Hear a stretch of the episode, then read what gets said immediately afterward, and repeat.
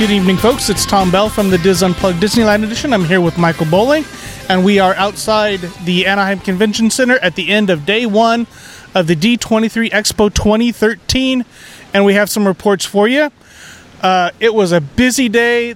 the The bottom line is there's too much to do, not enough time. You can't do it all. There were basically 11 presentations between the three of us. We covered five.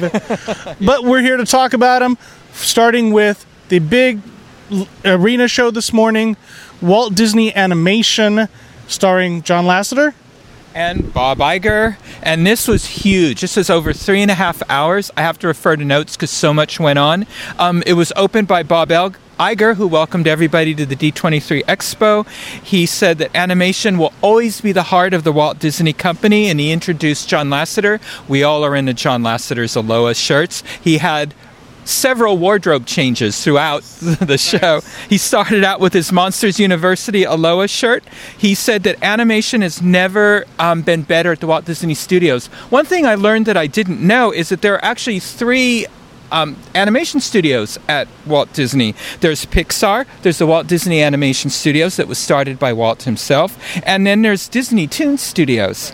Um, and they are all inspired by Walt Disney. They started out first with Pixar and what we have to look forward to. Um, it turns out that with Monsters University, the big breakout star was the slug that was at the very beginning of the film trying to get the class. And then and then at the end of, if you stayed for the after the credits you found out if he got to class or not on the first day. So that's a sequel? Uh, no it's but he was voiced by saturday night live's bill hader who came out on stage. And they um, did the world premiere of the, a monster university short that's called party central it was fantastic. It was hilarious. It was better than Monsters University. Wow. It's going to play before the film The Good Dinosaur this summer. That was the next film they talked about. This film puts out the question what would have happened if that asteroid that hit the Earth 65 billion years ago actually passed the Earth by? And what's happened is the dinosaurs have become, over the 65 billion years, farmers. For instance, the Triceratops is a bulldozer, and all of these um, dinosaurs farm the land. And our hero of the story, who is Arlo, who's voiced by Lucas Neff of Raising Hope, he is. Um, he he's into bugs and he discovers a new bug that turns out to be the first human being that they've ever seen and they go on a grand adventure together a running joke became that bill hader was also a voice in that and he's forrest who's um, arlo's older brother and we went on to a film that was announced two years ago but didn't have the title, but now it does. It's called Inside Out. And the director, Pete Docter, was one of the people that came out on stage. This is about Riley, an 11 year old girl who moves from small town in Minnesota to San Francisco. And um, we, but we know Riley through all of her emotions. Um, we meet anger, disgust, fear, joy, and sadness, and they guide Riley throughout her life. We met some of the voice actors who came out, and of course, Bill Hader, was one of them. He is fear. But what happens is joy, uh, joy and um, sadness get get in a fight and they leave. They go to another reaches of her mind. And so Riley is now guided by anger, disgust, and fear. And so we see her reacting with her parents through um, those emotions, but we only see her parents reacting from inside their minds through their emotions. And it, it was, again, the clips they showed was hilarious. The mother's emotions, they all dream of the Brazilian pilot that got away anytime the husband talks to her. So anyway, great film. Um, definitely, it was hilarious.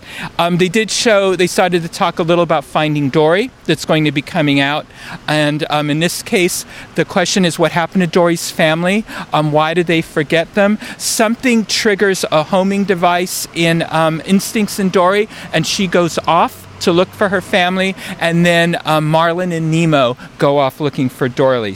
Dory. So we have that to um, look forward to. Bill Hader was not in this film. Oh, one, that be- the only one, right? the only one, and that became a running joke because he came out dressed as a cucumber to try to beg to be in the film, a sea cucumber. And then he says, I want to be in the fourth film so that I can be Pixar's good luck charm. Oh. And then the curtains open, and out comes Pixar's good luck charm, and we all know who that is John Ratzenberger. Ratzenberg. He's escorted by the Disneyland Marching Band and he starts giving him advice as to how you be um, the uh, the the the Disney the um, Pixar you know good luck charm. And that's mainly because you have to be in 14 films and then they showed all of his characters. And he says and then of course you don't blow your own horn. So then the band starts performing. There's confetti cannons and all that. It was absolutely hilarious. So that was great. We moved they also showed a Halloween um, special that's coming up. They showed the first 10 minutes of Toy Story um, of Terror. And that's where it takes place in a motel where this, uh, the toys get lost on a road trip. And it looks excellent. So look for that on October 16th. We then moved on to Disney Toon Studio. They, of course, referred to planes. John Lasseter came out in um, a, a slightly different shirt. He came out. Um, um, I can't remember what it was, actually, but I'm sorry. But they talked about the sequel to Planes, which is going to be Planes Fire and Rescue, and it's a tribute to firefighters to put their lives on the line for all of us. And it's about when um, Dusty can no longer race, he has a career change. Basically, and they had some of the voice actors come out for that. They talked about the two new Tinkerbell films that will be coming out. The most interesting one is A Pirate Fairy, and because that's going to bridge the story between Pixie Hollow and the Neverland story that we know with Peter Pan. And the, we met um, Captain James Hook, and of course, that is Tom Hiddleston, who we all know as Loki. Loki in the Thor film, and his favorite film was um, growing up was The Jungle Book, and he actually sang the bare necessities for everyone in the audience. So that and so everybody was really um, excited about that, and they played um, clips from all of those films. Then. Um, Oh, and w- what he had changed into was a plain shirt. John Lasseter. I had it written down later on. And Planes is going to be the first in a series of transportation films. And then the next thing that they went into was the Walt Disney Animation Studios. And he changed, John Lasseter then changed into a Wreck It Ralph shirt for that one. And um, they did a wonderful tribute to the last animator that was worked with Walt Disney, and that's um, Burny Mattinson.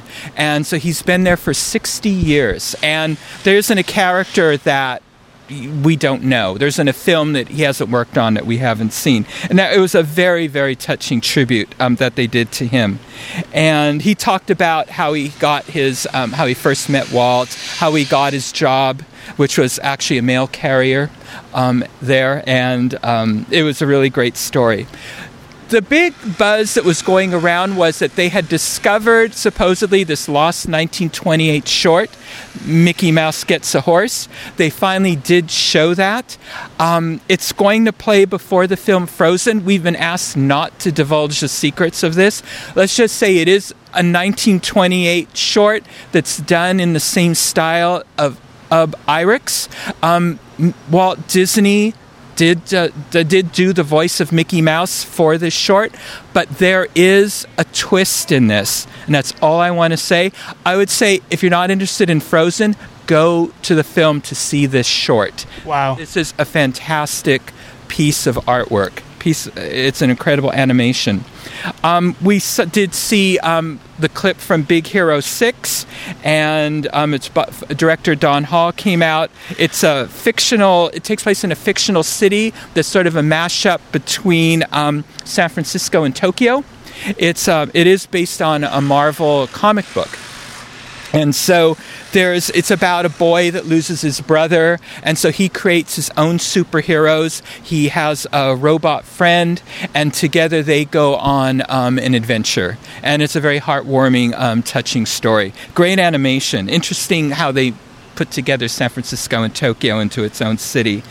They then had, um, they talked about the 2016 film um, Zootopia that's coming out. And this is a buddy action film. And they really wanted to go back to the type of film where the animals were closed, you know, like, um, you know, Mr. Toad and Robin Hood, and do that kind of a, a film. So this is an animal world where there are no humans in a world that animals have created. So, for instance, um, in one parts of the world, the the hotel looks like a giant iceberg because that's where the animals that live in cold weather live.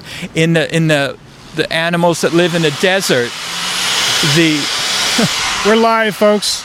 it's the waffleinator of Dr. Doofenshmirtz is right on the other side of us. Um, it, it looks like a big giant palm tree is a luxury hotel. So anyway, so that's uh, an, another um, really cool one. But it's a, an adventure about how these animals that are predators live together, and it's mainly a fox and a rabbit, and how they go from being antagonists who work together as colleagues into being best friends. Aw. Yeah, so that's that's a really nice one there. Uh, but the, mo- the breakout character is going to be Gazelle, though, who's like this mega um, sort of chanteuse lounge singer. Looks like. Then we got the Frozen, which i the animation is stunningly gorgeous. Um, it- it's this is a beautiful film. Um, this is based on Hans Christian Andersen's The Snow Queen. This is a film Walt Disney himself wanted to make, and they used um, work that the Disney Studios had done decades ago to get started. It's about two sisters, Elsa, who discovers she has a power to create ice and snow that frightens her, and then Anna, who has magic and is quirky um, but very courageous. She's voiced by Kristen Bell, who did come out on stage. They showed a number of clips um, from that film. Um, Olaf the Snowman is um, is was is one of the characters who's actually going to be the host of the holiday overlay for World of Color, and it's a it's a beautiful family oriented film as. Um, Elsa almost has an accident that almost kills Anna. And so as a result she withdraws and won't have anything to do with Anna. And then she create again through an accident when she discovers these powers to create this ice and snow she actually entombs her, her the realm in a perpetual winter so anna goes to try to rescue the realm and to reconnect with her sister and meets characters along the way um, but Elsa is voiced by Idina Menz- um, Menzel of Wicked, and so the final huge end of the show was that she sang the show the the main song from Frozen, um, "Let It Go." So this was a really incredible, incredible show. I mean, it was like worth the price of admission. This presentation. So we have a lot to look forward to from Disney Animation over the next few years. Thank you, Michael. And while that was going on, there were things going on all over the expo. Uh, different presentations. Craig's going to join us right now. We're going to talk about a couple of the things that him and I saw. First, being a presentation by Dave Smith, uh, archivist emeritus. Yep. Talked about Mary Poppins. Do you want to talk about that real quick? Uh, yeah, so basically, one of the big themes of this year's expo is Mary Poppins. Um, part of the archives exhibit that they set up is actually a lot of Mary Poppins stuff. So this was a presentation that we definitely wanted to check out. Uh, so that's why I did. And it was really interesting because, as we all know, Saving Mr. Banks is coming out this December, and it's really hyped up. Tom Hanks is in it. He might be here tomorrow, hopefully. That would be great. Uh, Spoiler But- alert. yeah, exactly. but, you know, so they're going to tell the story of how Mary Poppins actually came to be and how Walt Disney got the rights to make it. And this was kind of the Dave Smith's version of it. So, of course, it is the true version. So, it's going to be actually nice that I got to experience this presentation and hear the story and see video clips.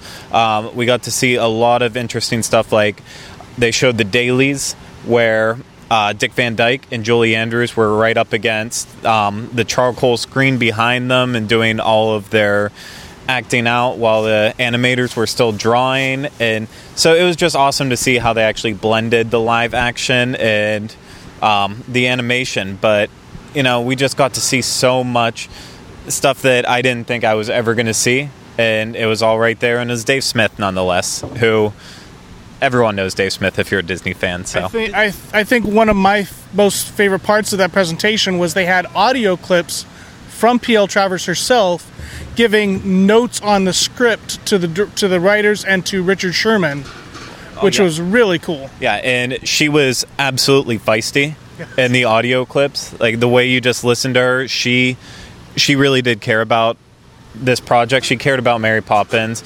and you know, I hope that in the movie Saving Mr. Banks, they can really that they really got an actor who could. I think it's I, I can't remember her name offhand. Thompson. Emma Thompson. Yeah, I really hope that she can capture what the real PL Travers was because just hearing those audio clips, she is she was quite a handful. But Did you talk about the relationship P.L. Travers had with Walt Disney at all? slightly, they didn't really get too much into it. Um, it, yeah, I wish there was a lot of things in that one. I wish they could have went a little more in depth. It was very just skimming the top of the material, but it's because they did have that long development. I mean, he says it in the trailer for Saving Mr. Banks that he, he wanted to make it 20 years before they even finally sat down and started talking about all the negotiations and how they were going to handle it.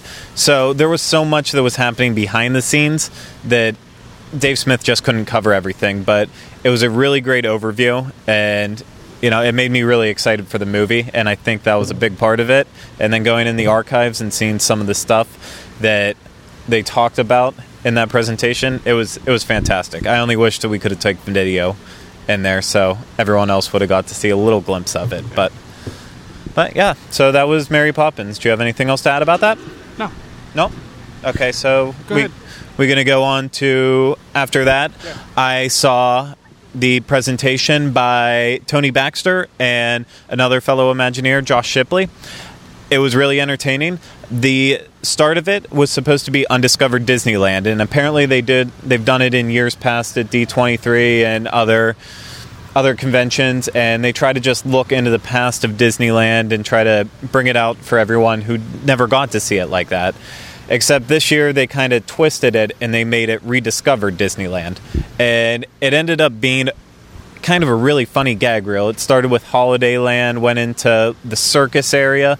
They just showed all these classic video clips of it, and they sat there making fun of it the entire time. They they knew a lot of this stuff was really kitschy and didn't belong in Disneyland as it is today.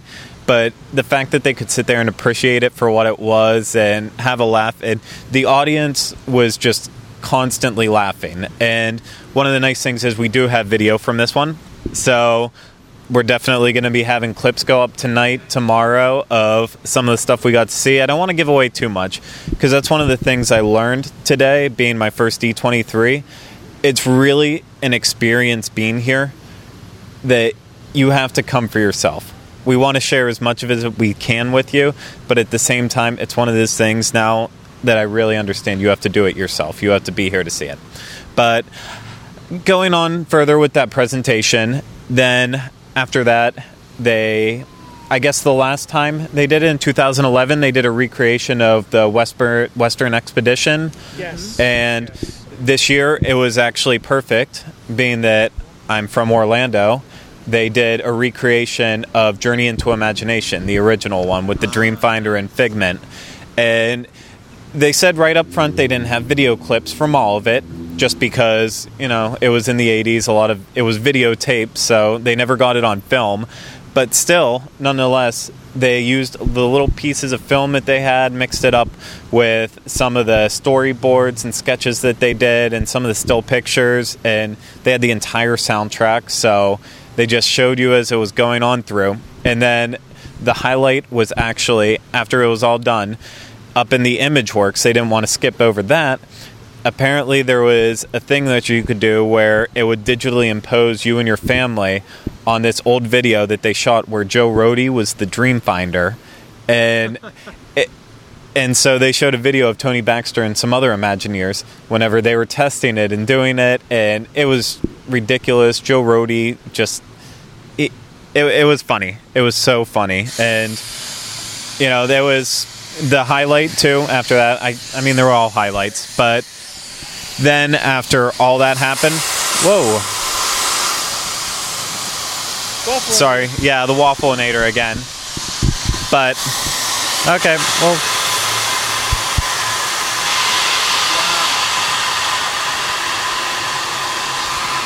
Air Yeah, excuse the technical delay. They're they're letting all the air pressure out of the waffleinator, and it's it's very loud. But anyways, after everything happened in that ceremony, then Tom Staggs came out and surprised Tony Baxter by announcing that he was going to be getting his window on Main Street USA in Disneyland, and then it, it was great. He looked genuinely surprised. I mean, of course, he was going to get one eventually, but the fact that it was there at that time, he had no idea it was coming. It was it was a great moment to be there, and That means he will have two because he already has one in Walt Disney World, yeah, and that's very rare. No, and you know, I wish I could have been there. And funny enough, I didn't win it, but they actually picked three people from the audience that got to go. Well, they're going to get to go, and they so they got dark in the entire room, and then lights came on three people, and there was a girl that was sitting like just diagonal from me that got it, and I don't think I've ever been so jealous in my life, but. It, it was a great presentation. It was my favorite one of the day, but um, I don't even remember what we did after that. Marty Sklar. Yeah, Marty Sklar. Wow. I, I feel like it's all me right now. Yay. Um, with Marty Sklar. uh, not downhill with Marty Sklar. I saw him whenever he spoke about Epcot 30th. Okay. Uh, I saw a presentation from him. I forgot about it, and then I realized it as I was sitting waiting for his presentation to start. Uh, the reason he gave his this year was because of his book that uh, if you dream it, you can do it, and it's released on August 13th. If you're at the expo, then you actually had a chance to get it early and have it signed by him. They did run out of copies, which is horrible because I didn't get mine. But moving on, uh, so he just kind of went through what the book was about, his life, you know, in the Disney company, his time spent with Walt, his time spent after Walt, the fact that he opened up all 11 parks and so he just he didn't go into too much details. He didn't talk a lot. Uh, it was kind of the same as when I saw him at Epcot. He really relies on video clips. Granted, he's extremely old. I it's it's good. It's great enough that he actually gets out here and still participates in these. And you know, the fact that he probably only talked for 15 minutes of the 45 or the hour long presentation, it, it was still wonderful. Some of the clips we got to see are ones I've never seen before. Um, and I, I think one of the funniest parts is he remarked how and a lot of pictures that he had hanging up in his office and stuff with like foreign dignitaries. So he would never be right with them. Like for instance, there was a picture of John F. Kennedy hanging up in his office, and then he just had it because way in the background you can see just half of his head sticking up with his glasses on. So he he dubbed himself in all these pictures that he's the hidden Marty, and yeah, he he added a lot of little insight like that that I've never heard before. But it, it was a great presentation. Uh, Bob Gurr was in the audience for that, along with some other Imagineers. So there was a lot of support out there for him. He did a little bit of a question and answer session. Wow, question and answer session at the end. But overall, it was fantastic. I mean, all three things I saw today, each one of them were great, and I just can't wait for tomorrow. Excellent. But I'll leave it back over to you now since you had the last one of the day. Thank you, Craig. Um, speaking of books, I took uh, took in a presentation by Dave Bossert and special guest Roy Patrick Disney, who is the son of Roy E. Disney. And Bossert has a new book coming out about the life of Roy E. Disney, the, the nephew of Walt. And if you were at Destination D last year, you saw you got a lot of the same stories. Um, yeah, I'm not going to retell that. I, I, I want to tell one story that they talked about, but amusingly enough, it's not about Roy E. Disney. It's about Roy O. Disney and Walt Disney that this uh, Roy Patrick told, and it's about the Disney name, the Disney logo. That somebody was talking to Walt that you know he needed to make sure he provided for his children, And so Walt went out and copyrighted the name Disney. Problem is, he didn't tell Roy about it. So uh, Roy Roy Patrick alleges that they didn't talk for three years after that. So three years later, on um, Roy O's birthday, Walt sent him a peace pipe and a nice letter, and they made up. And so they showed a picture of the peace pipe, which and and and they read the letter, which isn't something. Nor- it's not in the archives. It's not owned by Disney company. It's owned by. Uh, I'm, I'm assuming Roy Patrick and his family. So it's kind of, something kind of different that you wouldn't see otherwise. So those are the the presentations, except for the big finale tonight, which was Broadway and Beyond. Oh my goodness! It was in uh, stage twenty three upstairs. How many people fit in there? 20, 2,000 2,000 people in there. It was jam packed. Hosted by Thomas Schumacher, who is the director of the Disney theatrical. Five of your favorite uh, Disney Broadway stars from Mary Poppins, Tarzan, um, Aida, Lion King, um, The Little Mermaid, and they performed basically every something from every Broadway show associated with Disney, fr going back to Beauty and the Beast, Lion King, uh, Tarzan, the Hunt. Oh, interesting. They performed a song from the German version of Hunchback of Notre Dame uh, Mary Poppins, Little Mermaid, Newsies. This performed something from King David, which was not a Broadway show, but was a, a broad, uh, Concert. concert, and then closed out with the song from the what they're working on now, which is Aladdin. What were some of the highlights for you, Michael? Oh gosh, everything was fantastic. Just everything. I, I, I'm trying to think. I think um, I like some of the pieces from Tarzan. Some of those um, the moving pieces uh, between when Tarzan was leaving. Right. to join Jane in, in the human world, and they they redid the um, "You'll Be in My Heart," where it's actually a parting between Tarzan and the mother that raised him in the jungle. So it had a completely different take than when when we know it from the film, where it's the mother who's adopting Tarzan into the um, you know into her family.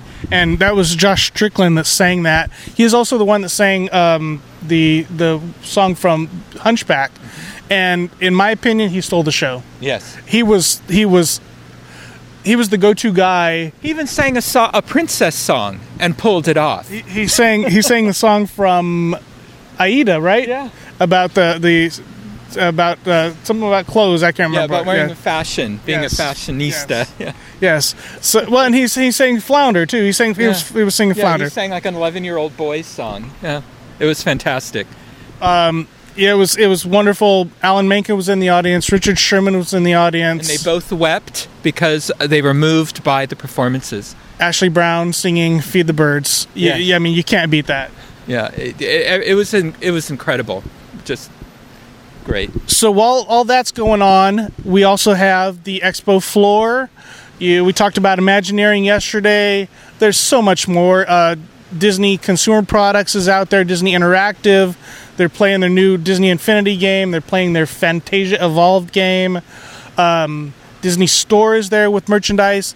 They also have the Dream Store, which is the D23 Expo merchandise hat. Um, I went in there, and it's not just the merchandise. You also have some of your Disney artists in there signing things. Um, uh, Dave Avanzino, who was on the, our Orlando show, is in there. Robert Olszewski was in there.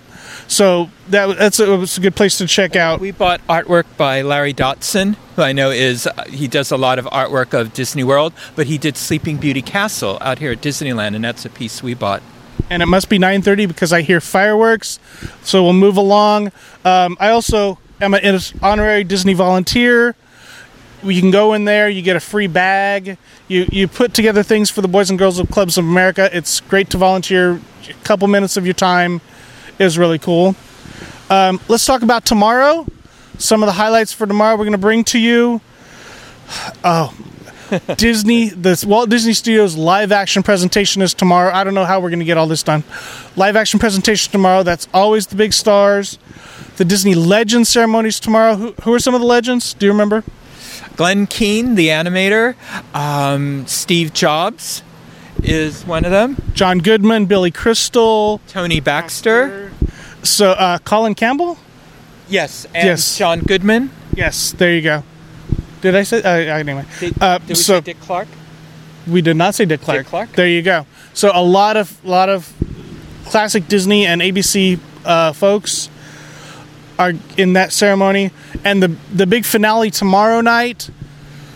I, don't- I, Alan Menken, Richard Sherman in concert here at the Anaheim Convention center We're going to get in line for that right after we're done yeah, here. when, when we're done here, we're, well, I don't know. One of us gonna have to save a spot for the live action, and the other is gonna be the Legends, and the other one's gonna be for the Alan Menken and Richard Sherman concert. If that was not enough, there are presentations about uh, ABC's Once Upon a Time. There's going to be pre- a presentation about the art of Frozen, the the new one. There's a Star Wars Saga 101 presentation coming to you, and later in the evening, an inside look at the Walt Disney Animation Studios with lots of your favorite animators. There's just so much going on here. We're going to keep bringing it to you. Uh, make sure you subscribe to the live stream. Make sure you um, subscribe to the Dis Twitter account at the Dis. Make sure you subscribe to all of us. We're we're tweeting live from here. We'll be back again with you tomorrow night, 9 p.m. I don't think I missed anything. There, there was so much going on. This is Tom Bell from the Dis Unplugged Disneyland Edition. Michael Bowling. We got Craig Williams behind the camera, and we'll see you tomorrow night.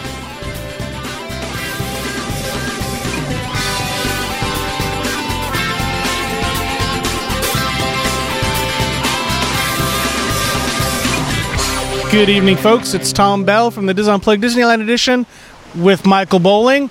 We are outside once again, the Anaheim Convention Center for the end of day two of the D23 Expo 2013.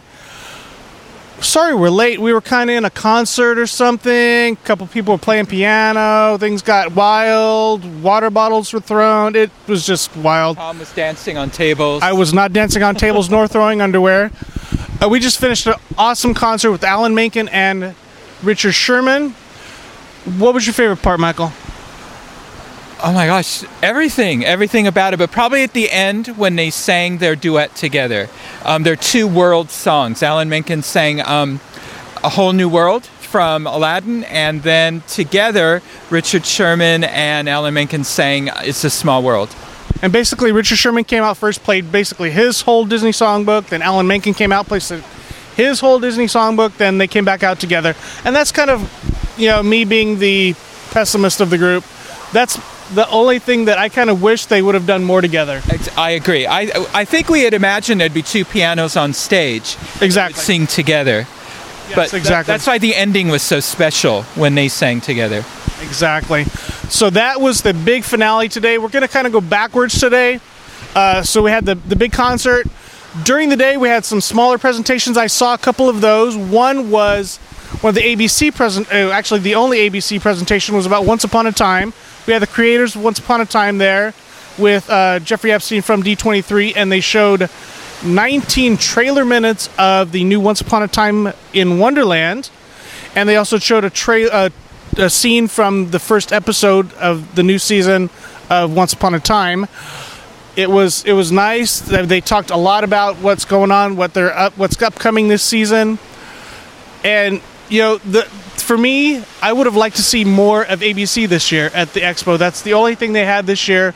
I think last year maybe they had one or two, but the first year of the expo in 2009, there was ABC all over the place. Right, Because didn't they premiere Modern Family then? They And premiered- several new shows, right? Right, I think I don't. There was there was uh, was it Lost that they premiered something like that. They were they were show they had they had a they had their own conference room. They were they were premiering showing premieres, getting people exciting for the fall season. So I, I'd I'd love to see ABC come back and do that. The other the other small presentation I saw was called Voices of Buena Vista Street, and it was really sad because the room was only a third full. It was an early show. It was up up against the Art of Frozen but it was if you go into Buena Vista Street, just like in Main Street uh, Disneyland, you hear things coming from the windows of all the different shops, and so they had the voice actors that did those come and uh, they were on the stage. And there's also a radio show that you can only hear if you go into Oswald's. And so they recreated all of that, and then they came out as the, you know talked about themselves, talked about their history. You know, some of them had interesting pasts. The the one lady on the stage, not only she do that, but she is also sang one of the songs for Luigi's Flying Tires, sang the song in Italian for Luigi's Flying Tires. One of the gentlemen is actually the voice of the Yeti at Expedition Everest. The Yeti has a voice that he just scream. Oh yeah, he's the growl. he's also the voice, uh, the animated voice of the Hulk. So that gives you kind of idea of his, voice. forte is screaming. Exactly, grunting and screaming. Uh, the other one of the other guys, he's the voice of Johnny Five from Short Circuit. So that goes way back, Wow. way back. But that was kind of fun. It was, uh, you know, it, it, I. I expected a little more, but you got to have some some things to fill in fill in the gaps. So let's back up a little more, and you and Craig got to see the Disney Legends ceremony. We did. And Craig, come on in here yeah, and Craig, come on in here while I find my notes. here. Let, let me step out. You go ahead. the Disney Legends, Legend ceremony. For those of you who don't know, it's the it's the time that Disney honors their past as well as their future and the people that made Disney special for us. Tom Bergeron was the host, and what was a surprise is the co-host was Bob Iger this year, and and what I learned I didn't know is Bob Iger started his career as a weatherman. Yeah. yeah. So I, I was stunned by that. Um, they did do a memorial, uh, started out of some of the legends that we ha- had that had passed away since the last legend ceremony that, for D23 in 2011. Of course, including Annette Funicello. Um, there are eight new legends. Um, started out with Tony Baxter. So um, I know you are a big theme park guy. So what did you think of Tony Baxter and his? Well, I actually I was expecting a little more from Tony Baxter's speech once he got up there. Uh, you know, that's not saying that it was a disappointment. It was an absolutely great speech. He, I was there whenever. he- Um, wow, yeah, I guess I was there yesterday when he found out he was getting the window on Main Street, and then becoming a legend the next day. Like he's going through so much this weekend, and so it was kind of cool to see the aftermath of it. But you know, it was just he, he spoke not very long. It was short. It was sweet. Uh, I can't wait to go back and listen more to see what he said. Just because after that concert, I basically forgot almost everything that happened today. But Yeah, I know that he talked about like the secrets to success and how, how when you're 12 years old, your experiences get implanted in your head, and that's what guides you in your life. And for him, it was the experience of going to Disneyland and seeing that, and that guided him in his life as to wanting to create the attractions that he experienced as that 12 year old boy. yeah, and well, that just made me remember the big highlight for most of the people in the room, and that's whenever Figment and the Dreamfinder actually popped up to congratulate him, along with Darth Vader, which I know he did have a hand in Star Tours, but it was still really kind of random considering that, you know, Dreamfinder and Figment, they made sense being there. Mm-hmm. But it was great they were out there. He made the statement that he wants to, or that Figment will never leave the park Right. or leave Journey into Imagination, at least. that's And what Bob Iger said. That, that's what Bob Iger said? Bob Iger said when he talked about the mistake that they made That's, in yeah. um, when they took out Journey to Imagination, and he said, "You people really care about your attractions, Yeah. and that they that Figment will never leave, um, will never leave the park again." Uh, I'm glad I had you here because I would be just screwing this up completely right now. But There's a lot to remember. This was jam packed. Yeah, everything that went on at this. so, who was it after Tony Baxter? It was, Ed Wynn. That's right. And he was a comedian. Um, and who and the quote that they gave for him was a man who doesn't. He said, "A man, a comedian is a man who doesn't do funny things but does things funny." Um, and and we probably mostly remember him as the uh, Mad Hatter in Alice in Wonderland. He was also the toy maker in Disney's Babes in Toyland, but of course, um, he was Uncle Albert in Mary Poppins. It's celebrating its 50th anniversary next year. Yeah. And he was, uh, his granddaughter actually accepted the award on his behalf because Ed Wynn did pass away in 1966. And she was escorted onto stage by Alice in Wonderland and the Mad Hatter. Yeah, and I thought it was a nice touch that he finally got to become a Disney legend this year, especially with the 50th anniversary of Mary Poppins. It felt like it was just perfect timing. The speech that his granddaughter made is another one, short and sweet, but it just. I, I mean, for me, I forgot that he was the voice of the Mad Hatter. Like, I, I knew that he was Uncle Albert and Mary Poppins, but it just I, I, I don't know what I was thinking. And as soon as they said it, it's like, oh yeah, that's that is like the voice that he did, and you know, he's just he, he was amazing in his own time, and I'm glad that he finally got recognized as a Disney Yeah. legend. And you can see Ed Wynn in the Mad Hatter. They definitely. Oh, absolutely, the- yeah. His facial expressions are all Ed Wynn. Oh, without a doubt, yes, yeah. Okay, so the next one was um, Collin Campbell.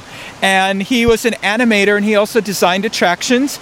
Um, he worked on, he was hired by the Disney Studios in 1953. He worked on Sleeping Beauty and 101 Dalmatians. And for me, this is special because he designed sets for the original Mickey Mouse Club.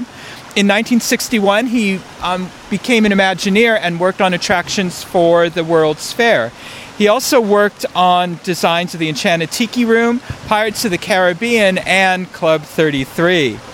And he did a lot of concept art for, uh, for also Disney World and 1920s themed Main Street for Disneyland Paris and Typhoon Lagoon.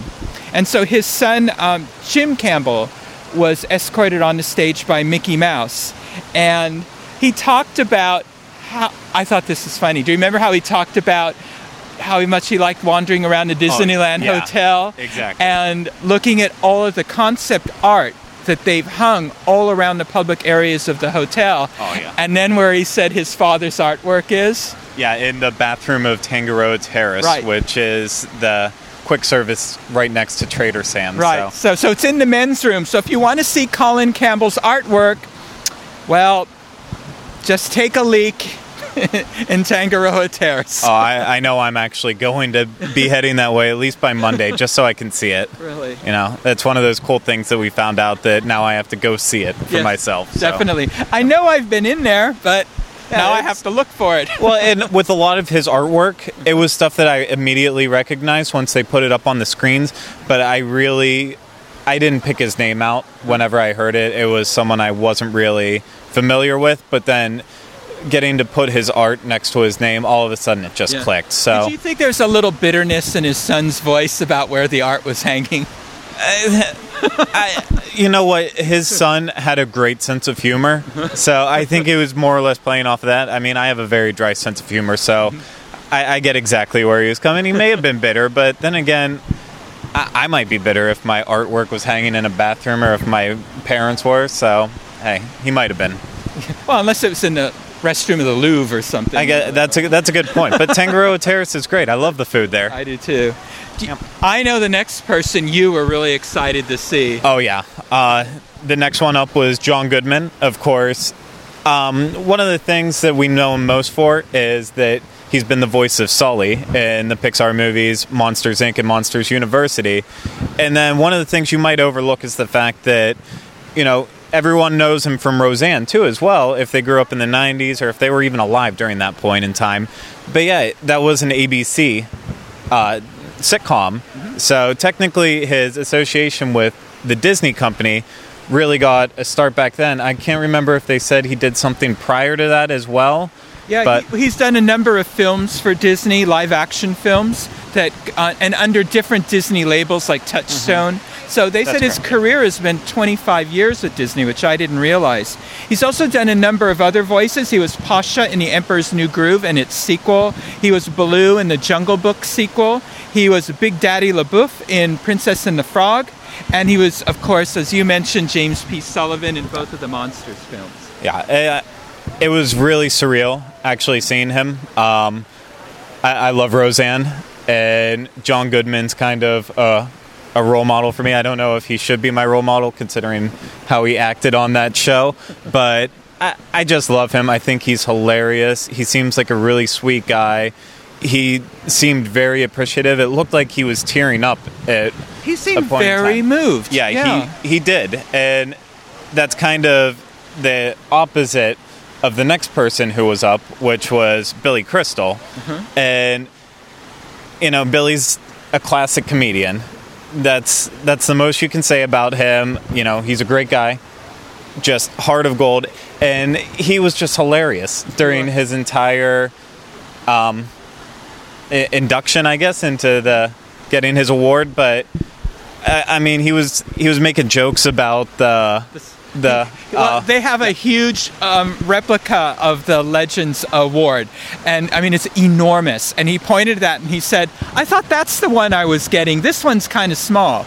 I, I know it was hilarious, and he was even making fun of the Mike Wazowski that was out on the stage to greet him. uh, I guess we forgot to mention that when John Goodman was out, Sully. it was Sully, but then for Billy Crystal, it was Mike Wazowski out there. And, you know, he just he cracked a bunch of jokes, but He's he's bigger in person. Have you been hanging with A Rod? yeah, he he also pushed the line with his jokes too. He didn't he didn't keep it family friendly, but you know that's it, that's always nice to see. I guess, especially when it comes to a Disney event, people always think it's going to be PG, squeaky clean, and he he was definitely getting a little to the to the edge with some of his jokes. And there was a bit of trivia. His mother performed the voice of Minnie Mouse. uh, yeah, I would have never known that. Yeah. So I. I mean, it's one of those little things that I'm glad that we are there just to learn that. But he seemed to give one of the most heartfelt thank yous out of Yeah. all of the legends. I mean, he was I mean, he was just totally moved by this honor. Yeah. And and and how grateful he is to the Disney company for everything that he's that they've done for him. Yeah, I mean, I can't say it any better than that. It was, I, I mean, between John Goodman and him, I, I was good at that point, and Tony Baxter before. Mm-hmm. I know that we still had Glen Keane after that, Oh yeah. and Well, we had Dick Clark. Dick Clark. Sorry, I even that- forgot about that. And we know that, you know, of course, we all know him from American Bandstand. Um, the interesting thing is, what a lot of people don't know is that when American Bandstand started, it was before the civil rights movement, you know, began. And so Dick Clark was a pioneer. He went against the television codes and he changed policy and views by showing different races of teens dancing together on television on American Bandstand in the early 1960s. Of course, he produced, um, you know, not only American Bandstand, but television shows, um, awards ceremony, musical variety shows, and um, his um, wife accepted the award on his behalf, and he, she was escorted by Minnie Mouse in a sort of a 50s um, dance outfit. Yeah, it was. I, I enjoyed that one as well too. Um, I mean, I only knew Dick Clark really from Rockin' New Year's Eve, so you know I've seen other bits and pieces from him from time to time. But it was nice to get that little bit of history, at least for someone younger like me. So And then we come to Glen Keane. yeah, and I think the biggest piece of information that I wish I would have known before is that his father was Bil Keane, who did Family Circus, and I mean I grew up with Family Circus, reading it every day, every Sunday, and that just blew my mind that I never put together Yeah. that that was his dad. Yeah, and that his father um, based uh, the characters in Family Circus on his own family, so that Glen is young Billy, Yeah. and Glen and Glen's brother actually is continuing this strip, but um, but Glen's done the same thing for his characters. So for him, um, Ariel is based on some of the characteristics of his wife Linda. Um, the surfing Tarzan that we've come to know is based on Glen Keane's son. Rapunzel is based on his daughter, and he says that the beast, there's a little bit of the beast in himself. He was escorted on stage by Rapunzel. Mm-hmm. But he's done he's been an animator for 38 years. He's worked on virtually every, Every, yeah. animated film. And he he was very fortunate that he was able to study under the last of the nine old men that were still with the company in 1974 Eric Larson, Frank Thomas, Ollie Johnston, Ward Kimball, Willie Rutherman. So he really, Reitherman, so he really has carried on that tradition. Well, it was Glen Keane who had the interesting story about how he even went to school mm-hmm. for it, right? Am I correct on that? I don't remember. Let's see. One of the people we learned about accidentally became an animator. They wanted to go to school for something. That was Glen Keane. Yeah, that was Glenn yeah. Keane. He went. He didn't want to go to become an animator in school. He just kind of when he sent in his portfolio, he sent it to the wrong part of CalArts, and then they ended up taking him in the animation department, and he never he never got out of it. So he just stuck with that.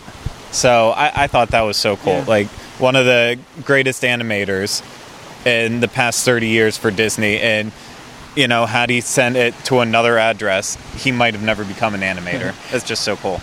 And he said that he loves to uh, draw characters that believe that the possible is impossible. Yeah. Like, you know, a mermaid that wants to become a human, uh, that, that a beauty could fall in love with a beast and transform his heart.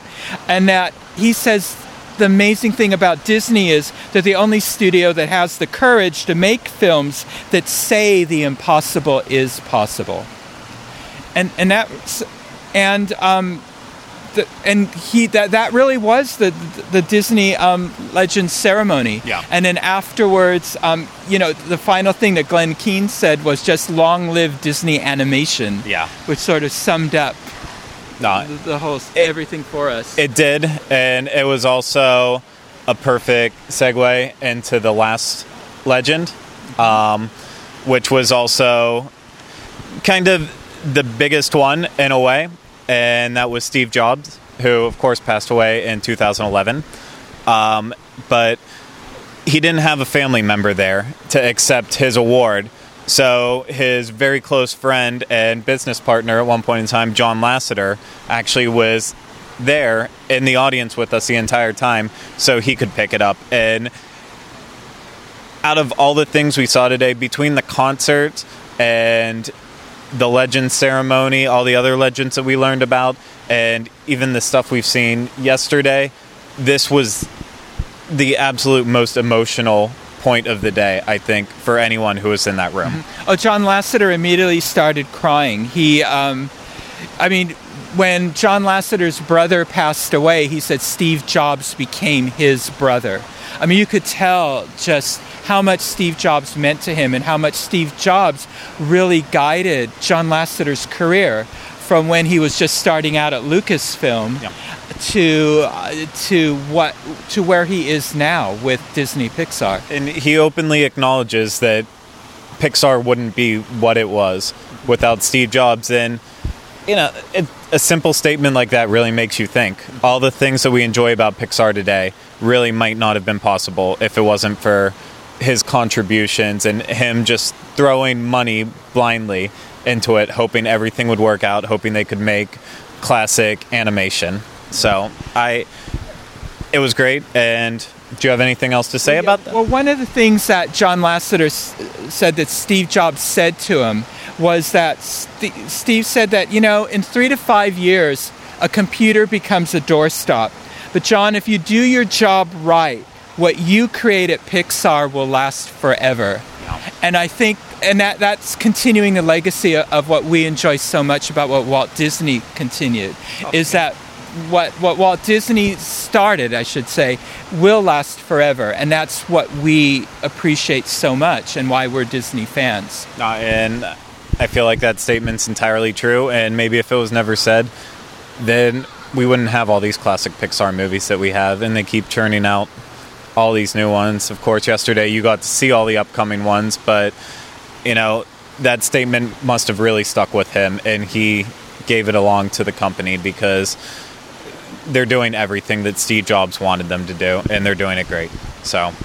And, and then Bob Iger did come back on stage afterwards, and he confirmed that there will be another D23 Expo in 2015. So that's good news. It is, for and- all of us. Oh yeah, I'm and I know I'm going to be back. I, there's no way I'm hooked on this now. Yep. But Too. yeah, one other word on Steve Jobs. If you want to see uh, the John Lasseter speech, all you have to do is go onto our YouTube channel, uh, www.youtube.com slash the Dis. We already have the John Lasseter speech about Steve Jobs up there accepting his award. So if you haven't checked it out yet, definitely go ahead. There's going to be more from the Legend ceremony as well as um, as well as the full videos from the concerts that we saw tonight too. So that'll all be coming as soon as we actually have time to get it up. Craig's done a fantastic job. He's gotten no sleep just Thank working on those videos Yeah. and editing them.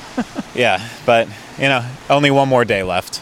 But I know, isn't that sad? I, it's extremely sad. I don't want it to end, but at the same time, I do need sleep eventually. Sleep and eat. exactly. But you want to move on to the big part of the day? Well, it didn't end up being the biggest part of the day for me, big. but it was supposed to be the biggest part of Everything the day. Was big today. And this was the opening presentation in the arena. And this was Walt Disney Studios live action um, presentation. Yeah. And boy, there are a lot of good films coming up. there are, and the one thing I want to talk about is the dedication of Disney fans to these live action films. I got out there at about quarter till five, and there was already probably 500 other people out waiting in line just for that. So, I mean, they were out by three, some of them said. So, you know, the Disney sees what their fans are doing. They're waiting in line just to hear about these movies. So that's why they're delivering all these great things that are coming up and that we every Disney executive has said how much they appreciate the fans. True, I mean, yes. they said that over and over again throughout the expo. Yeah. So, ev- so everyone. So we are appreciated as they raise the ticket prices. okay. Well, Alan Horn, the chairman of Walt Disney Studios, came out and again he acknowledged that in the universe of fans. Disney fans are a special group. The, the loyalty to the company is deeply appreciated. Um, anyway, and he talked about all the acquisitions that have taken place since um, Bob Iger became the, the president and the chairman of the studios. Uh, of the company. Um, in 2006, they acquired Pixar, 2009 Marvel, and 2012 Lucasfilm. And then they went through each of those divisions one by one. Of course, Lucasfilm, Star Wars. Yeah, Star Wars, and everyone got pumped as soon as they saw Lucasfilm pop up on the screen, as soon as they saw Star Wars pop up on the screen, and then. Of course, if you were following along with everything that's happened today, there was no official announcements on anything from Star Wars Episode 7. Except that it's coming out in 2015. Yes. Mm-hmm. and, that there will be some standalone films in the Star Wars universe. Exactly, and they did say that J.J. Abrams is hard at work writing it and getting everything along to direct it. So we'll hear news about it soon, according to Disney. But as of today, there is no new news on it. and, and I want to see if somewhere in the background of the next Star Wars films, we're going to see the USS Enterprise just sort of go by really fast. Uh, it's gonna happen. it has to be an Easter egg somewhere in there. absolutely. But yeah, and you know, I'm glad that there wasn't a Star Wars dis- uh, announcement, just because there were so many other huge things. Oh, yeah. And after Star Wars, it went straight into Marvel. So Right. went from one fanboy straight to another set. Yeah. But Um, Kevin Feige, the president of Marvel Studios, was next on stage. He talked about how Phase One of the Marvel films began in, with Iron Man in 2008, and it ended with the Avengers in 2012. And Phase Two actually began with Iron Man 3, and is continuing with Thor: The Dark World in um, November of 2013. And we got a real extended look Oh, yeah. at this film. What did you think of it? uh, I was blown away. Thor is my favorite Marvel film of all of them. I, the Avengers too, is great, too. but Thor just did something for me. Chris Hemsworth just perfect in the role. Natalie Portman, Stellan Skarsgård, like just everyone in that movie makes it so good. The action scenes are well done, and this new Thor, I, I'm at a loss for words. It just it looks ridiculous. Well, in in the first Thor film, it was Thor who was the fish out of water as he was forced to live on Earth. in the in the sequel, it's actually Natalie Portman as Jane Foster, who's the fish out of water, as she as she now is sent to Asgard, Yeah. and of course. As is the tradition here at D23, they have the stars come out on stage, and I think we were really blown away. Of course, it Mm-hmm. Oh, was my God, Tom Hiddleston who uh, um, was here yesterday for the animation portion. He did not sing this time. He We were- didn't, and I was disappointed since I, didn't get to see it yesterday. But, But Natalie Portman, yeah, Natalie Portman came out. She's as beautiful as she looks on TV and magazines.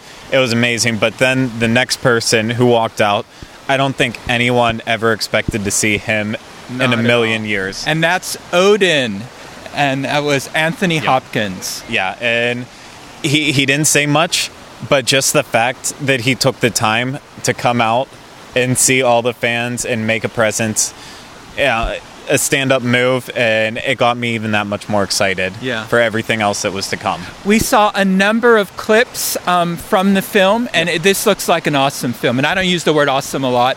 This really looks good. Yeah, and like you mentioned, Loki is going to be back in the next one, and I, I wouldn't, I don't want to give anything away, but he's going to have a nice big role again for all the Tom Hiddleston fans because apparently there's a ton. I think he had a bigger applause than almost all the other celebrities there. Yeah, so, unless if Chris Hemsworth had been there, I yeah, think he would have gotten. that would have been the biggest. Yeah, and he was there for the last um, Yeah. expo and all that. And then now, when I was a boy, so okay, when you did you read comic books when you were a boy? I didn't. Oh, I okay. watched Disney movies. Oh, okay, I did that too. But when I was a boy, you were either a DC comic boy or you were a Marvel comics boy, and I was a Marvel comics boy. Yeah. So Thor was my favorite, but my other favorite was Captain America, Mm-hmm. and that's the other film that we took a look at next. That in April of 2014, Captain America: The Winter Soldier Yeah. is coming out, and this is a really darker take on Captain America. Yeah, we were like. we were lucky enough to see uh, about a five minute clip from it. It definitely wasn't what I expected. It's completely different from the first one, but that's also because it is taking place in our time now. Whereas in the last one, it was mostly back in the 40s. And if you've seen it, you know what I'm talking about. But Well, you could tell the bad guys, they were Nazis. In the modern world, it's Captain America's learning you can't always tell the good guys from the bad guys. Yeah, and we got to see one extended scene of a battle sequence on a ship, and I I was on the edge of my seat the entire time. I I can't wait for it. I wasn't a huge fan of the first Captain America. I, I like it, and and something about Chris Evans to me, it just I know he's playing this all American hero, but it sometimes it just started to annoy me. But I'm excited to see this one actually. Yeah, and several stars from the film came out, and I, of course I can't read my writing, but Chris Evans, of course, was there. Yep. Um, Anthony, It was who plays the Falcon. Yeah, I, I don't know how to pronounce his last name. Like It's- McKeel? or- Yeah, it's something like that. yeah. That's why I couldn't write it down. Yep. And then the Winter Soldier, Bucky Barnes, who actually we thought died in the first film, Yeah. is back. And in the first film, he was he was Captain America's best friend. Apparently, apparently, maybe he's not all he appears in the second film. Yeah, there's a good chance he might not be as good as you would hope that he would be, but yeah, Sebastian Shaw is returning Yep. to play that role. So The next one from the Marvel universe is a comic book that actually is a bit obscure. It's Guardians of the Galaxy, and they were four week. They're currently four weeks in the shooting, so they showed us a clip that they made when they were two weeks in the shooting, and they think they'll never show this again. This clip. yeah, and I mean, I don't know how much we want to go in depth on it. I thought it looked amazing. It looked hilarious. There's a superhero raccoon. What what what more could you want? a raccoon, a tree, which was very similar to an Ent from Lord of the Rings, Yes. but it was like that. And then Chris Pratt, who's starting to become a star through Parks and Recreation. It- it's going to be a funny movie. Yeah, this- um, you know, just having Blue Swedes hooked on a feeling is the soundtrack for the trailer. It, it was too good. Yeah, that was really good. Yeah. And then and then th- we only for 2015 we only got a teaser trail trailer for Avengers: Age of Ultron, Yes. and they showed us really nothing. Yeah, they didn't. I mean, you saw you saw Iron Man's helmet and you saw a couple characters, but nothing action. It's it's not happening until 2015. They're not worried about it right now. But it answers the question: Is Iron Man returning? Since the last film made it Sure. sound iffy. So Yeah. that so so we did learn something from Yeah, that. exactly. Good point. So, and then the next one was Disney Nature, and that the goal for Disney Nature is to bring stories of the natural world to film. And this is in keeping with Walt Disney's tradition of the true life adventures. Walt Disney actually originated the concept of nature documentaries Yeah. and won uh, several Academy Awards for them. So in Earth Day of 2014, the film Bears will be coming out. This is shows a year in the life of a bear family. Yeah, I'm I'm excited for it. I've watched all the Disney nature films so far. They're always good. They always have a nice celebrity to do the narration for it. So, and it looked like it's definitely going to be one of the better ones too. And as always, if you go to a Disney nature film in the first week that it's released, the, the Disney company always makes a donation to a charity. For bears, they will make a donation to the Nat, um, National Park Foundation in order to preserve um, national parks throughout our country. Yep. Then, then came the biggie, Oh, the yeah. Walt Disney Studios, and so the president Sean Bailey came out, and the first one was Muppets Most Wanted. Yeah, and this was the one that I was looking forward to the most going into it. Um, I know that the Muppets had a pretty big impact on the D23 convention last uh, two years ago. I was hoping that they would have a pretty big impact this one, but unfortunately, they're still filming the movie over in England right now. So we didn't get a glimpse of the Muppets, but we did get to see one of the stars from it, Ty Burrell. Ty Burrell from yes. Modern Family. He drove out in a tiny little Interpol car that's from the film. He plays Jean Pierre Napoleon. He's an Interpol agent who's paired with Uber CIA agent Sam the Eagle. And Kermit and all of our, our Muppet friends, they are unwittingly caught up in an international crime caper. And because they're still filming, they did a satellite feed over to the United Kingdom where it's Yeah. being filmed, and we saw other stars from the show, including Miss Piggy, Yep. and we saw Tia, Tina Fey. Tina Fey, Tina Fey, and then also Kermit. right? Yep. And the funny thing is, is that Miss Piggy had them all wearing P23 shirts because she thought we're all at a Miss Piggy 23 convention. Oh, it, it, it, it was great. and And, the, and the 23 is because that's her age. yes, of course. now, I the clips that I saw from the movie, they looked great. Um, They had an extended Hilarious. musical number that Oh. looked fantastic. yeah, it was But- a little different because it. This film's going to be a lot different than the Muppets that came out in 2011, but I, I'm not writing it off. It's Ricky Gervais is hilarious. Tina Fey is probably the best female comedian around right now. It's going to be a great movie. Yeah, yeah. yeah, it's hilarious. Then came on, it sort of seemed to get lukewarm reaction. Into the Woods, and this is for oh, the Muppets are coming out in March 2014. Uh-huh. Into the Woods is coming out during the holiday season 2014. This is based on a Broadway musical that I've seen twice, and what it is is it takes up where all of the classic fairy tales left off. What what does happily ever after really mean and and is it really happily ever after and so there's some big name stars in this though Yeah. um, the witch is played by meryl streep the big bad wolf is johnny depp um, anna kendrick chris pine and emily blunt are also starring in the film Yeah, it's a star-studded cast. I mean, the one thing I, I didn't know anything about Into the Woods. I today was the first time I heard anything about it. The only thing that made me feel soured over it was Johnny Depp um, after the Lone Ranger.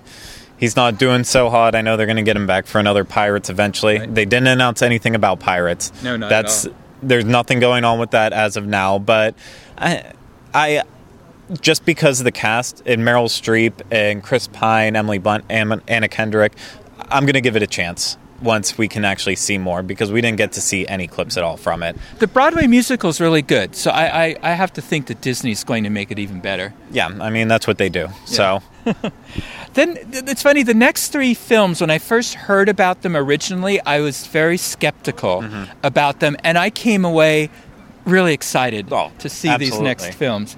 The first, the next one is a live-action version of Cinderella that's going to come out in March 2015, and this is going to be faithful to the original fairy tale. And if you've read the Perrault original fairy tale, it's a bit different from the Disney version. But um, so the director though is Sir Kenneth Branagh, and we did an early look at the film at some of the pre-production of it.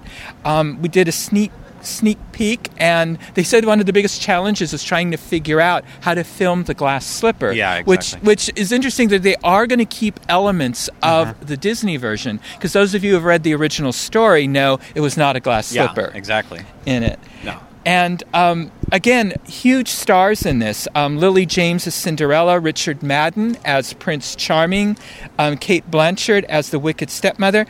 The only misstep for me is the casting of the fairy godmother, and that's Helena Bonham Carter. Yeah. And what do you think of that? I, I'm going to give it a shot, but I, I felt the same way as I did with Into the Woods, hearing Johnny Depp. I'm, I love Johnny Depp. I love Helena, Helena Bonham Carter.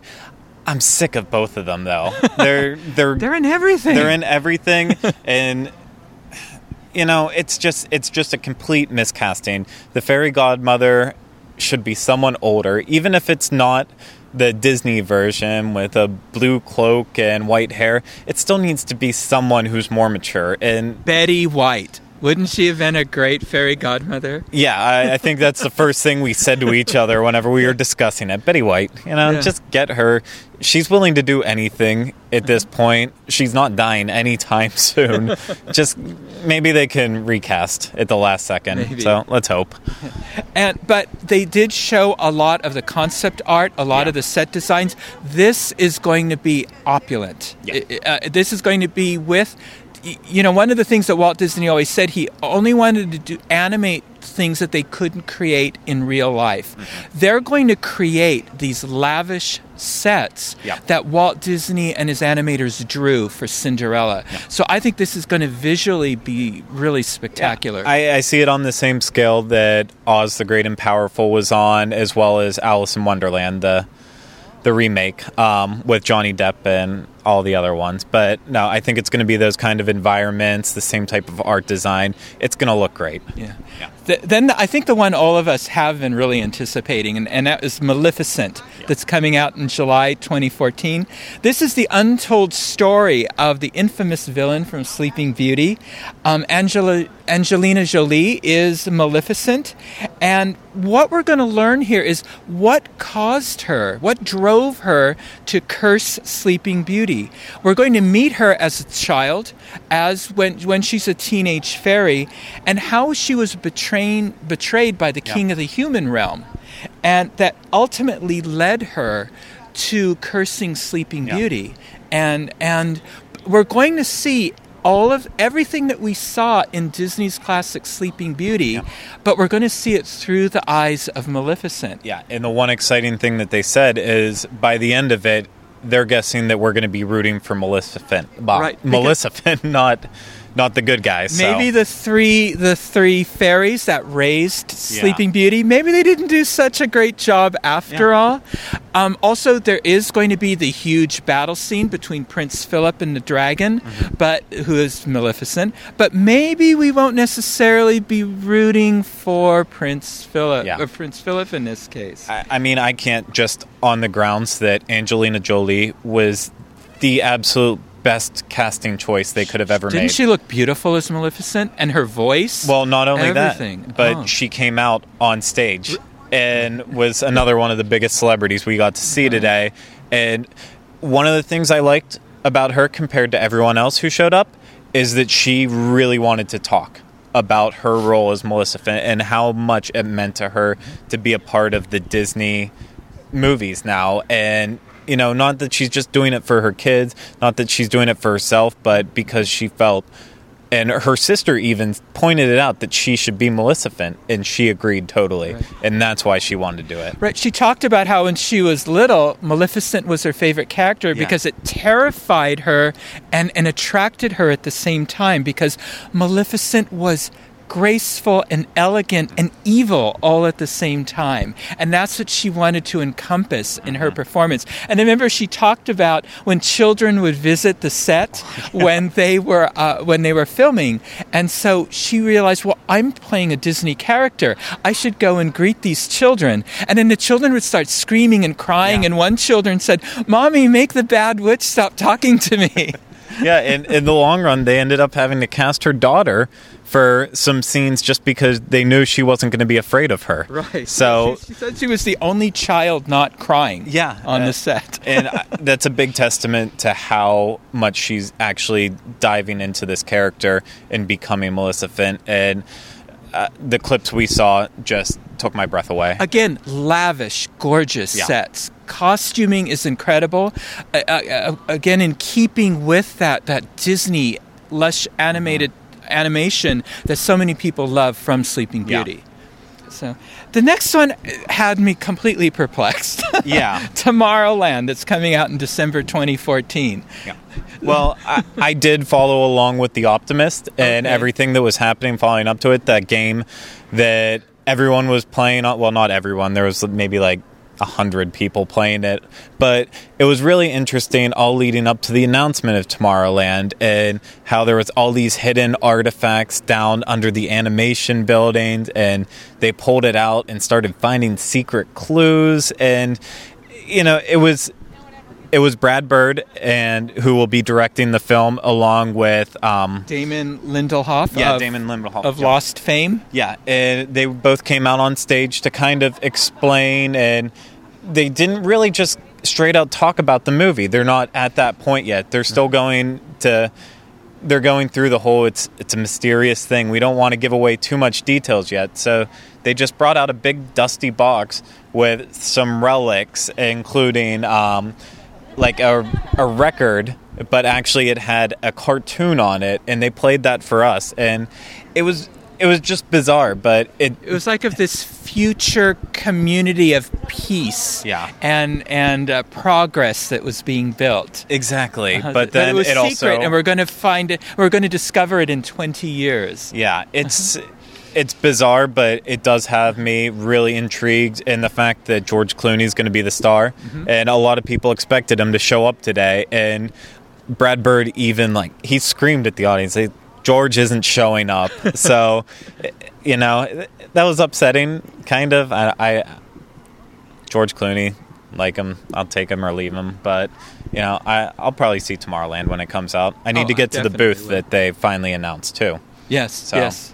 Yeah, there was a booth in the middle of the showroom that was just a giant blue tarp, and then they announced that at two o'clock after the presentation that they'd be taking down the tarp, so you could actually get in closer and learn more about Tomorrowland. So hopefully we get a chance to do that tomorrow. Yeah, I'd like that.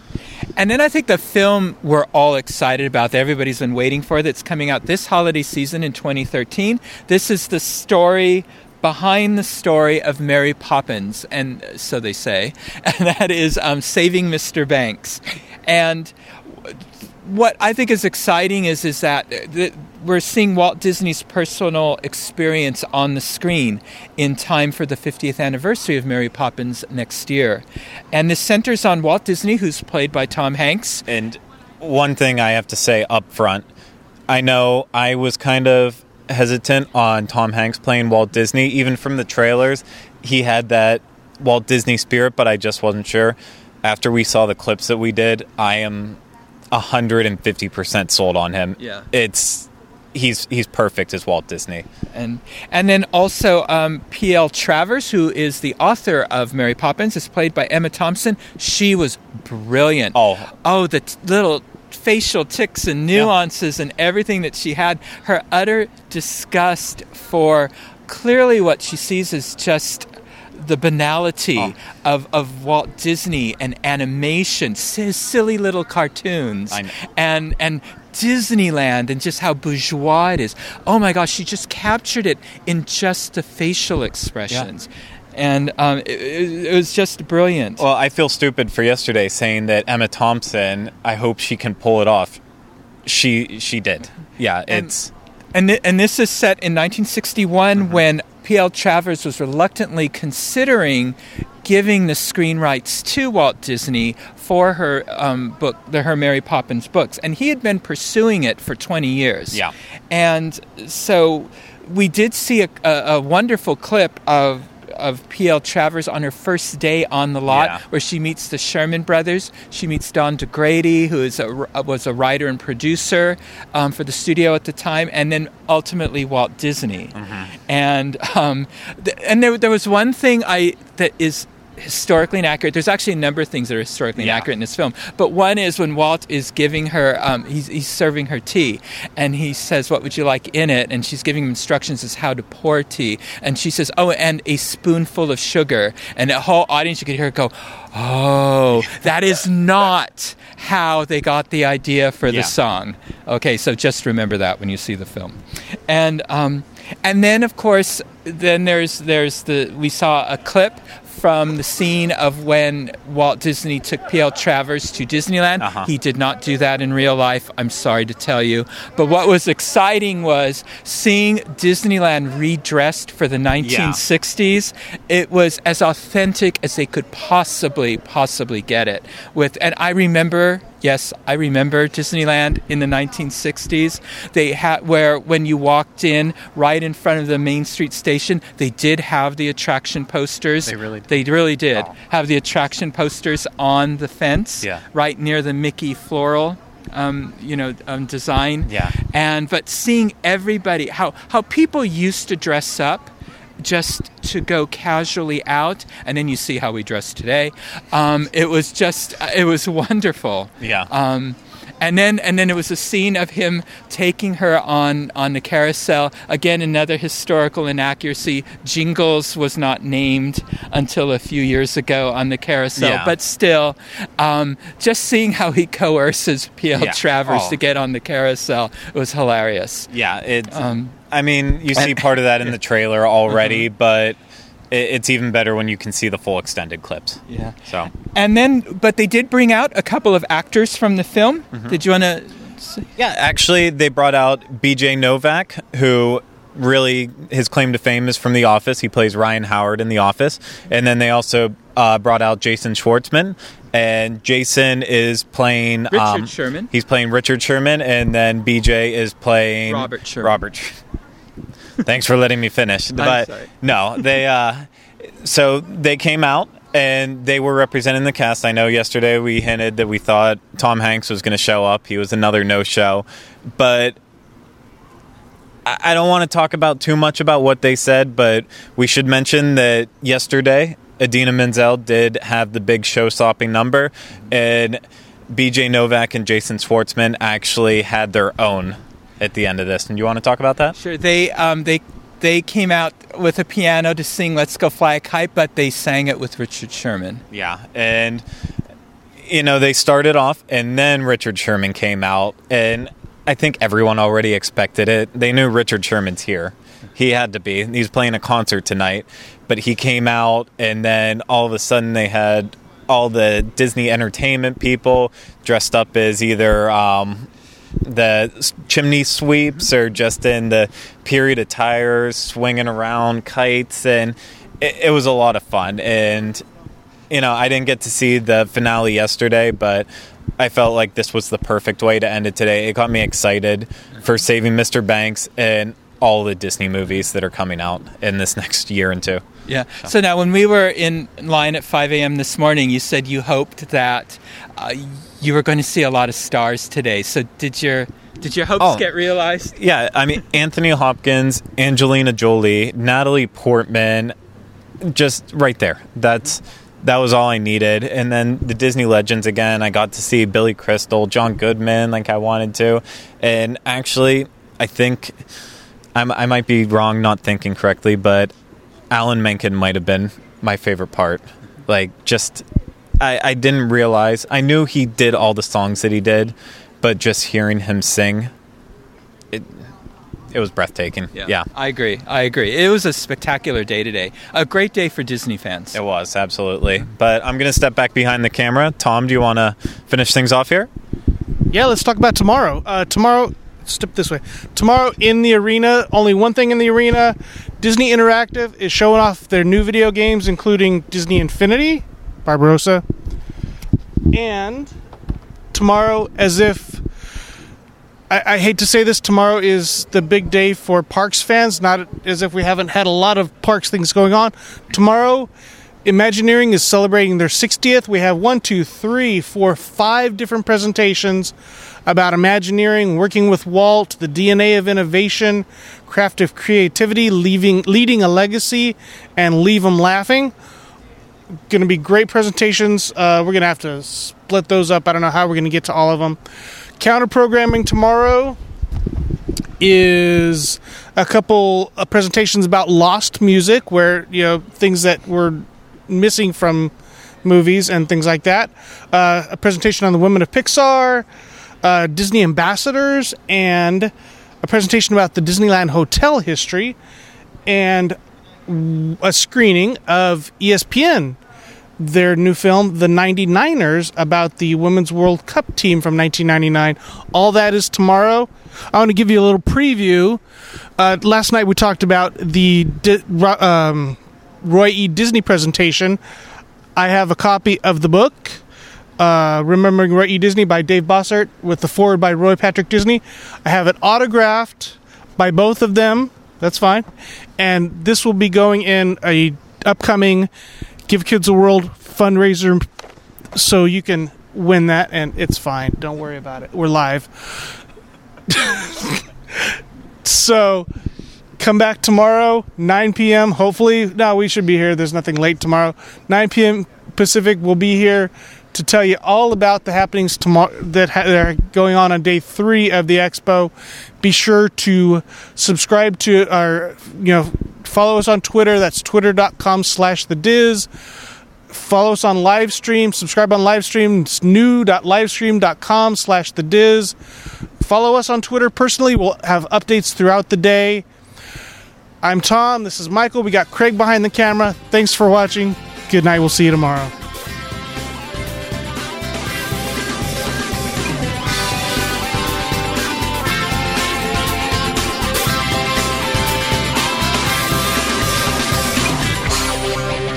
Good evening, folks. It's Tom Bell from the Dis Unplugged Disneyland Edition, along with Michael Bowling, and we are outside a deserted Anaheim Convention Center at the end of day three of D23 Expo 2013.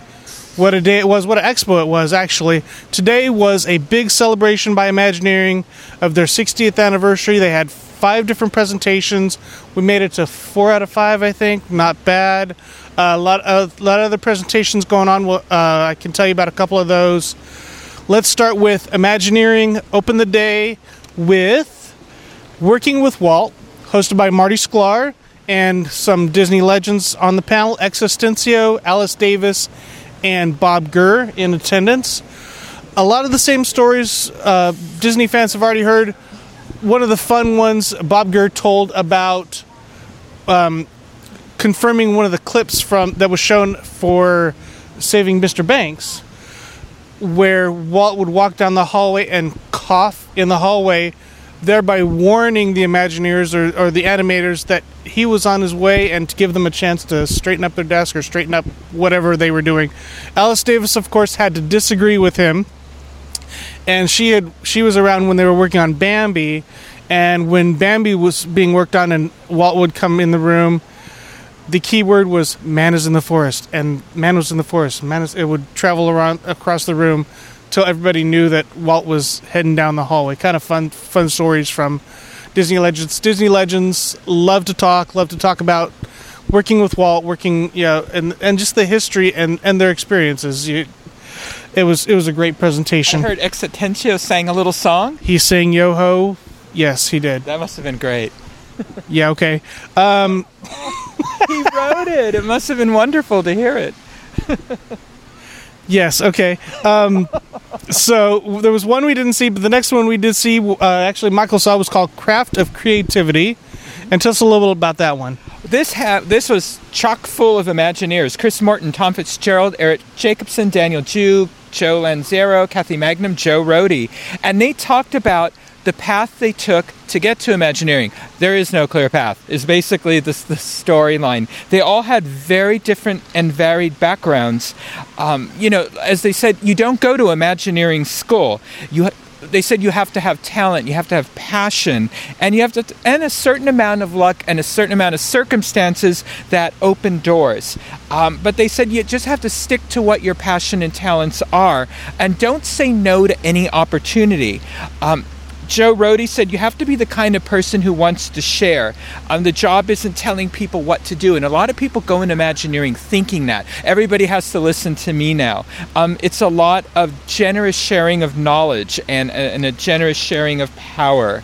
Um, there's a lot of philosophical questions that you have to ask yourself too. For instance, Joe was saying that when you um, like when he started the project of Aulani, they talked about you had to ask first why are we even going there? Why do people go there? What is it about what makes hawaii hawaii?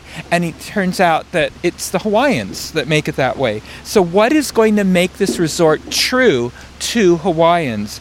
And what do we know? What do we know about making resorts enchanting and livable? And then w- using what we know at disney and what the hawaiians know means that this resort isn't going to look like any other resort. And what can we do with the Hawaiian stories to incorporate them into this resort? And these are the questions that Imagineers have to ask themselves of every single project. What's they're asking of Shanghai um, right now as they build that? So it was a really it was really interesting to hear about their varied backgrounds, all their different talents that led them to um, Imagineering. One of the questions, because they had a Q&A, was the very first one was, will the Yeti be fixed? And Joe Rohde said, it's a complicated piece of machinery standing on the 40 foot tower inside a finished building. But he said that we're working on it, and he made the promise I will fix the Yeti someday, I swear. So nice. we all have something to look forward to. And Kathy Mangum sort of summed up the whole reason that they work at Imagineering. She said there's nothing like seeing guests experiencing something you've worked on for five years and seeing the joy on their faces. Nice. Nice. Uh, one of the next uh, presentation we went to was called "Leading a Legacy." This was with former head of Imagineering Marty Sklar and current head of Imagineering Bruce Vaughn. Did you get to that one? I did. Okay, cool. Um, you know, it was the to me this was one of the most relaxed ones. They were just the two of them sitting up there talking, sharing stories. Marty, of course, sharing stories about Walt. Right, and Bruce sharing stories about working with Marty. Almost, yeah, yeah. The the the one one phrase that the one quote that I took away from it was, "What we did yes was was something well said. What we did yesterday is never going to be good enough again." Exactly. They always had to stretch themselves. Walt always made his people stretch themselves and learn something more. Uh, the good example of that was when he asked John Hench to build the Plaza Inn right. in Disneyland. And John said, I don't know anything about restaurants. And Walt said, Well, don't look at me. I don't know anything. You go out and learn. So John went to UCLA and took a restaurant course, a restaurant management course. And then he designed the Plaza Inn and he became the go to person for all the restaurants built at Disney. He knew exactly what the chefs needed, what wasn't in the right place, what was missing, uh, because Walt expected his people to stretch and grow with each project. Right. So this was basically about the management of Imagineering, and it was really kind of cool. Um, the final Imagineering session today was Leave 'em Laughing, and I hear that one was kind of fun. It was fun, but for me, I think it was the least, I don't know, fulfilling of all of them. Okay. Because it said, learn about what what we do to put humor into the attractions. And I thought it meant that this is the process we go through. This is what we do at the concept stage, the story writing stage. And what it really was, and it was still very entertaining, but what it really was was these are the gags and the jokes and, and the things that we've already put into the parks. Okay. And so it so it was a lot of fun, but and they did go through a lot of examples of the words of the gags, what they've put into music. They talked about a lot of personal stories. Uh, Um, they they talked about also how not all of the gags and jokes translated once they started building international parks. For instance, the Jungle Cruise, the jokes did not translate, Right. especially in Mandarin. They said there's one joke that translated no matter what park they went to, and that was the one where you can always leave your mother-in-law behind Nice. on the cruise. Um, they, they, you know, they. The funny thing is, is that they went through the different eras of Imagineering, but when they got to the Michael Eisner era, they. Um, would you say they were not as I. I didn't see it. Oh, okay. I'm sorry. They were a bit derisive about the Michael Eisner era, and it was more that that era was more based on celebrities. He brought the concept of celebrities in. They had a really funny story uh, where they. Um, for when they were throwing the concept of it's tough to be a bug, and they were presenting it to Michael Eisner in some of the gags. They they had one where Flick was. You might remember the dating game.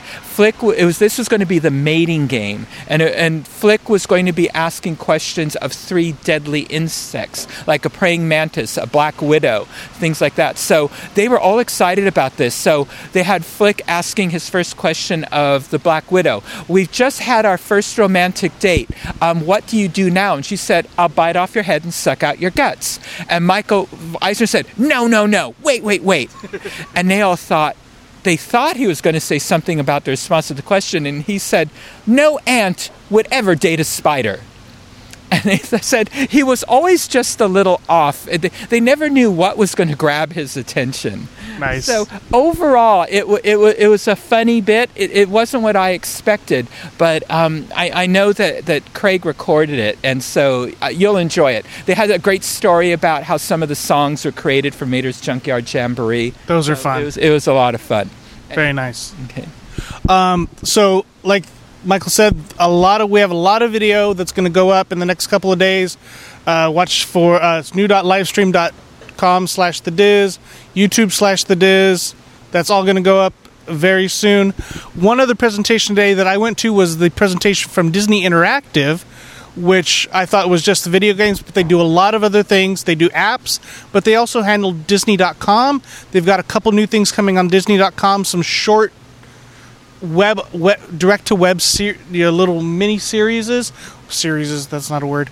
Anyway It is now. Uh, it is now. Uh, it's on the internet it's forever. Um, call, one's called blank a vinylmation love story.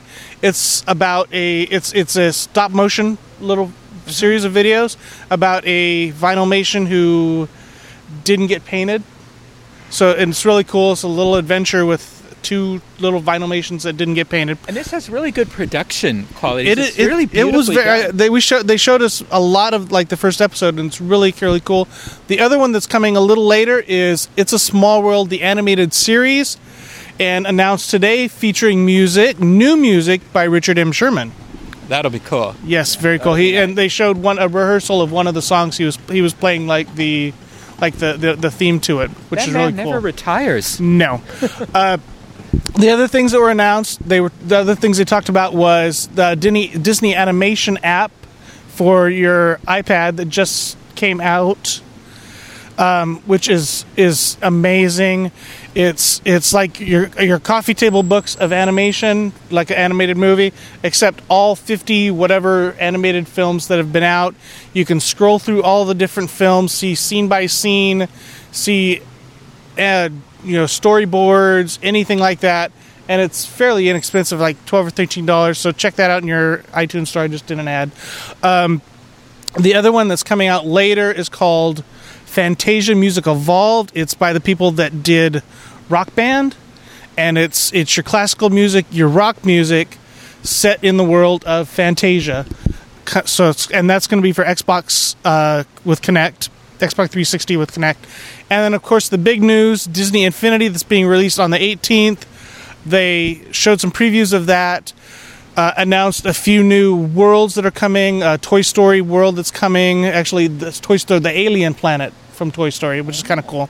Uh, some new figures coming. Uh, Elsa and Anna from Frozen, and of course Sorcerer Mickey, which is n- coming, but not until the first of the year. However, if you were in attendance of that, you received one. So watch for those on eBay. I'm sure. Watch for those on eBay. I'm sure. Yes, uh, first five thousand. Uh, I think that was that was that's everything we went to today. We are going to talk again w- along with Craig uh, sometime this week, and that inter- that show will go up on Thursday on www.disunplug.com. Watch, click on the green Disneyland edition button. That'll be our podcast. We can, you, can, you can hear our, our final thoughts, our recap, our opinions, maybe some yeah, you know, um, more more opinions that we would share here. Sort of our final thoughts. Final thoughts. Oh, exactly. after, after a good night's sleep, we appreciate you watching these last three or four days. Uh, it was awesome here at the Anaheim Convention Center. Thanks again for watching. From Michael, I'm Tom. We have Craig behind the camera. We appreciate you. Good night. Here in 2015. Definitely. Good night.